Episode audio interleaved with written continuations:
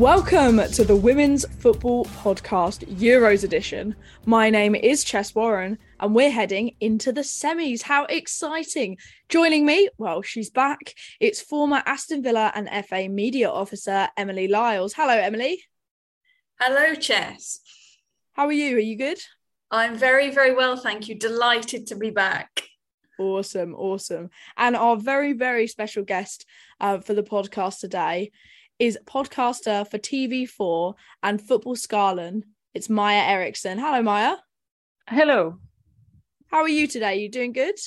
Yeah, I'm good. I'm good. Um, very nice to have a day off. Uh, you know, from from football games actually, so you can relax and breathe properly yeah. without without your heart racing uh, in hundred kilometer per hour every night very much feel that. Yeah, we've got a little bit of time off until the semis kick off on Tuesday. But what an exciting quarter final stage that was. Emily, is there anything particular that stood out for you?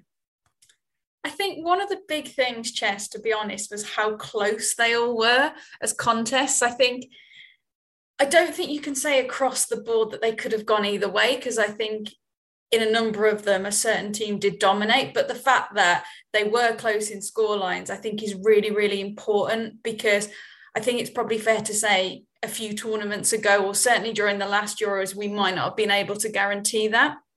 And I know it's something that when you're trying to grow a sport, having those close contests, those you know high pressured situations that these players are in it's just brilliant in terms of attracting audiences. And I think anyone that went to the games or watched them on TV or followed them on radio or social media, however they did that, will have been on the edge of their seats because they were very, very tough to call. And I think that that's really, really important. Yeah, Mia, how about you? Was there any player particularly throughout the quarters that stood out for you?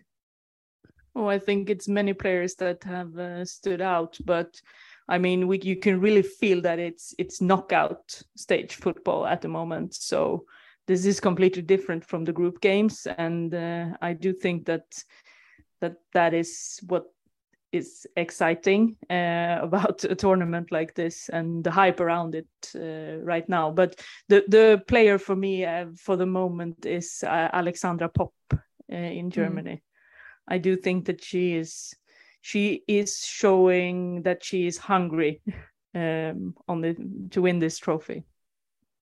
Definitely, she was she was really on form in their game at Brentford, but we'll talk about that in a minute. Firstly, we'll move over to the first quarter final. People are still talking about that England game versus Spain, and in particular the Georgia Stanway goal.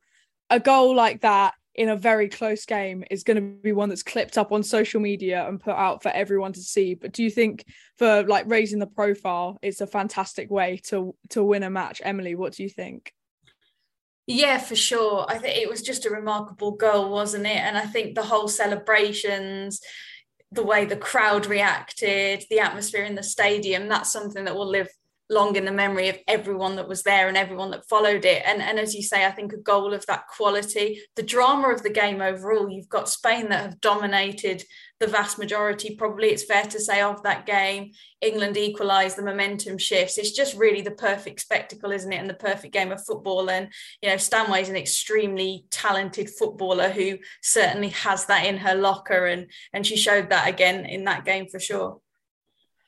Now, Maja, for us on this podcast here, we are English, the people who who run it, and it can be really easy to fall into looking at this team with like rose tinted glasses.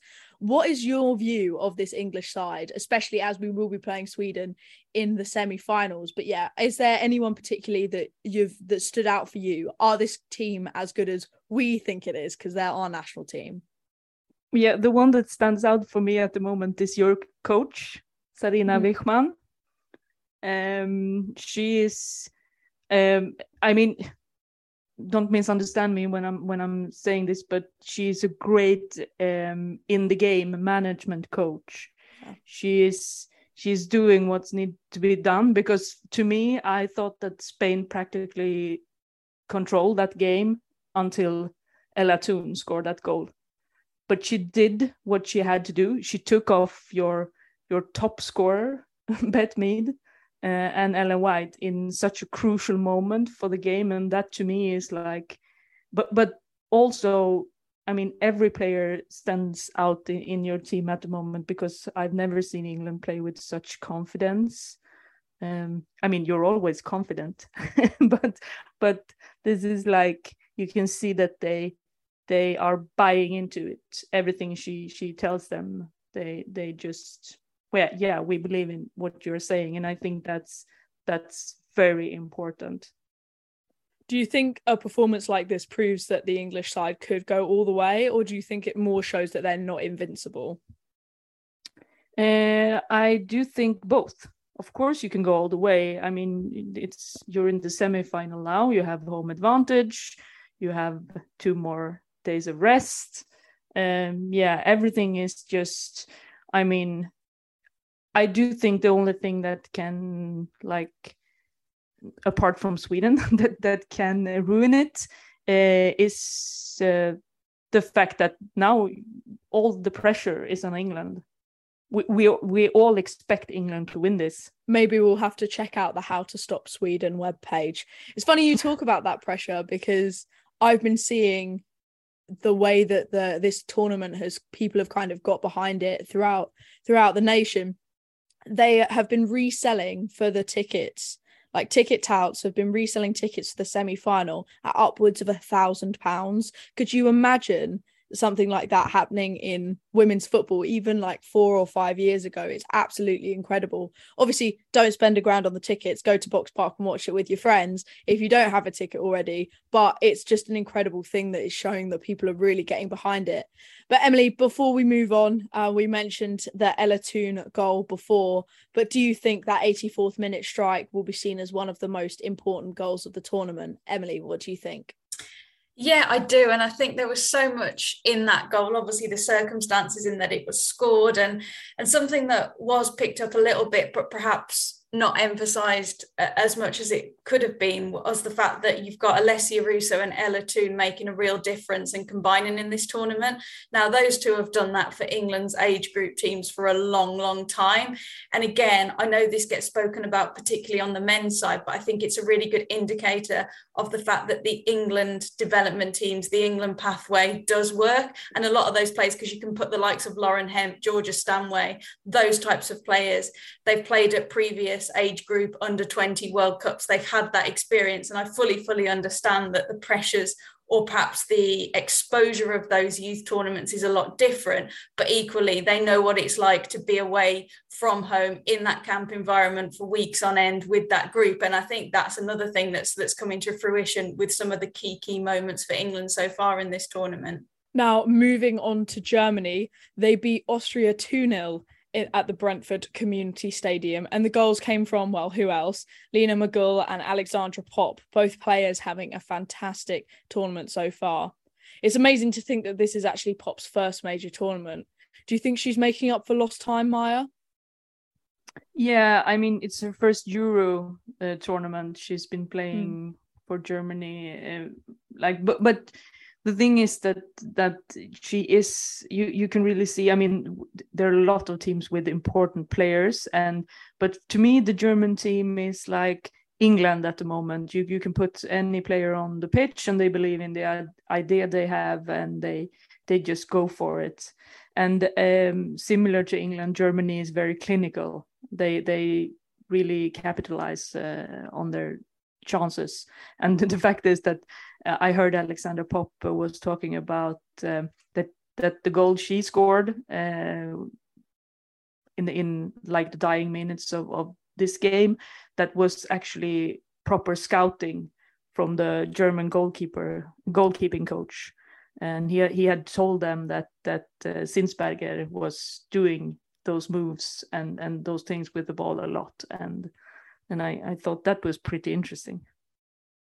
Yeah, no, it came from a goalkeeping mistake, and you could see. I mean, for they scored from a high press off a goal, like goalkeeper mistake in the Spain game as well.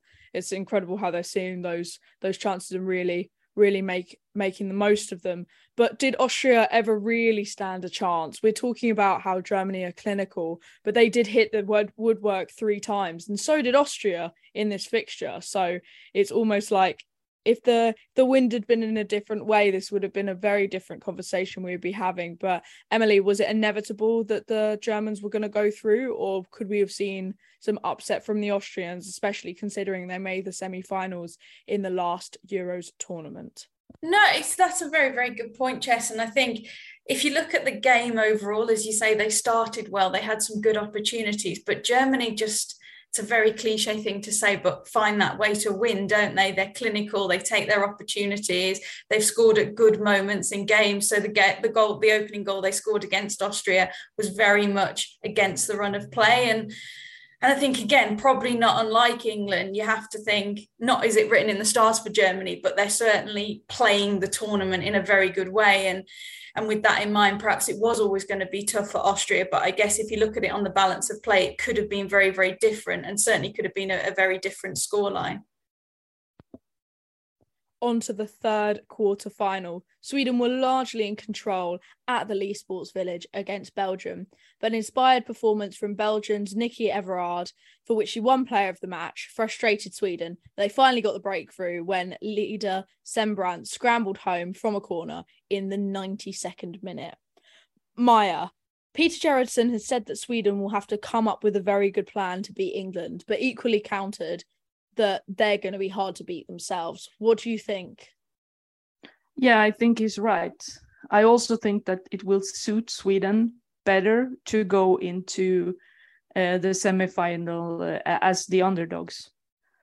Um, I mean, I- have been thinking about this a lot, you know, because it, it's the media and everyone around. We we like we have hyped Sweden up, uh, which we should because it's a good team. But I don't think the players they don't care going into a game that that is not even played yet uh, as favorites or not favorites. But to me i do think that the, the english style of football will suit sweden better. Uh, i think um, england will not uh, put up a low block with 11 players in the box. Uh, and i do think that i trust that Peter Gerhardsson will will come up with that good plan. Yeah, is it worrying though? Um, the kind of maybe underperformance of the strikers in the Swedish team throughout this tournament. I think Blackstenius has been quite quiet, and um, Jonas Eidevall, the Arsenal manager, uh, went on record and was incredibly critical of um, Rolfö. Is that something that is worrying for the team, or will they just settle into the tournament more now the semis are coming? I expect Sweden's best performance of the tournament coming versus uh, England. Uh, I don't agree with every criticism that the Swedish team have gotten because, okay, fine, they conceded a goal versus the Netherlands in the first group stage game, but they haven't conceded uh, after that. And I do think that looking at uh, our strikers, Stina Blackstenius and Rebecca Blomqvist coming on, they have actually scored like I think seven or eight goals that that has been ruled out by VAR, um, VAR. Um, so and of course uh, they are ruled out the goals, but this just shows that they can find uh, the back of the net if needed. So to me, I, I do think that that's one part. But about the criticism versus Fridolina Rolfö, she was our best attacker in the first two games and in the last two games she has been sacrificed a little bit uh, in in favor for Kosovare Asllani, who has been brilliant. But I'm not sure if people see that because all they see is a Barcelona star player not scoring or making assists or dribbling uh, the ball away. Like and and to me, she's. I'm gonna go ahead and and uh, agree with what Lucy Bronze said uh, the other day that a winger like Fridolina Rolfö who can who can play a fullback and as a winger that means she will be Sweden's biggest weapon in in at both attack and off uh, and defense and I, I do think that you have to look at it that way. She has been playing fullback in Bar- Barcelona the whole season practically. Uh, she plays in a team where she often gets the ball uh, by her feet, rightly turned to her opponent, it's not the case here. Uh, so I, am not I'm not worried. Uh, I do think that Sweden will do their best performance in the tournament versus England. Will that be enough for win? Yeah, let's see. That's a good way to end it. Let's see. Um, but moving on to talk a little bit about the support um, from the Swedes coming, uh, like traveling fans, especially. Um, I was I've been in a lot of the games in Sheffield that they've been playing at. They have a great atmosphere, and hopefully it'll be another great atmosphere in the semi-final. They've added colour and verve to the tournament on and off the field. How have you found that kind of home support, especially traveling to England? yeah i do i do know that uh, this group of people that travel with sweden to support them uh, they often show up in in big tournaments for sweden uh, we don't have that kind of culture unfortunately in the league back home which is which of course is a shame but i i do know for a fact that they are really enjoying themselves um, in england right now and i do think that they will be enjoying themselves even more if if they actually could win uh, against England. I thought it was brilliant when I went to the um I went to Netherlands uh, v Sweden at at Bramall Lane a couple of weeks ago and the Netherlands had taken over the fan park and then Sweden had an entire an entire street's worth of pubs and the whole place was yellow. It was awesome. No it looked really cool. So um and the fan walks coming down into the stadium as well. It's been brilliant to see that especially from traveling teams. The fact that someone like Magdalena Eriksson plays at Chelsea means that she's going to know how some of the English attackers play. Emily, do you think that's going to be an advantage?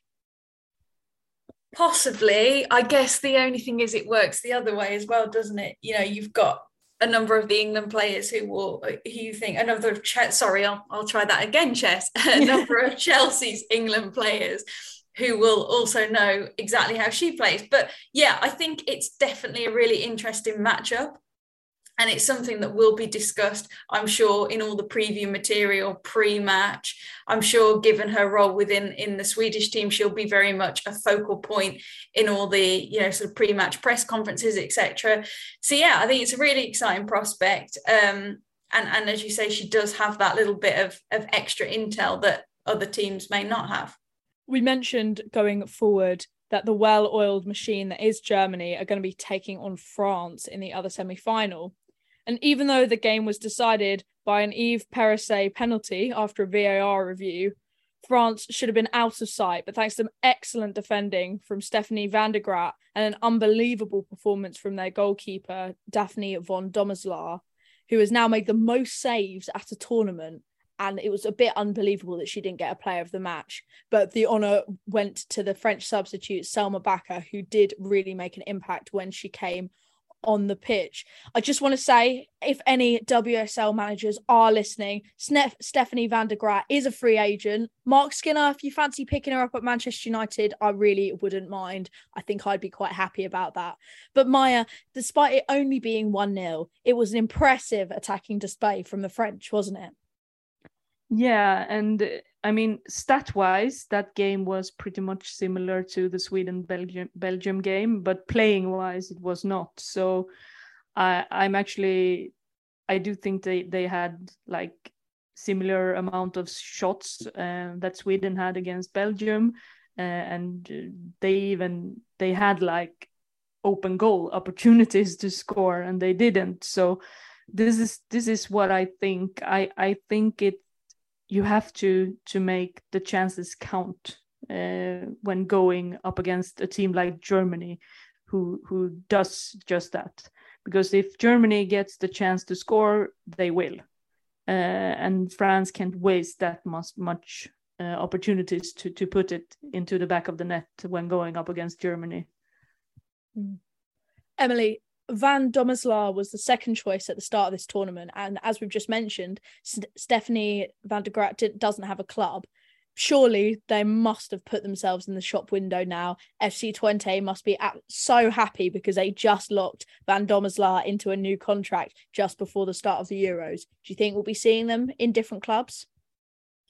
Quite possibly. I mean, if you're going to perform, you want to perform on the biggest stages, don't you? And this certainly is that. And as you say, they've been real standout performers. They've shown what they can do. Um, the world is watching. Europe is certainly watching, and where they might go, I'm not so sure. But but for sure, I mean, the fact we're even having this conversation probably is testament to the way they played.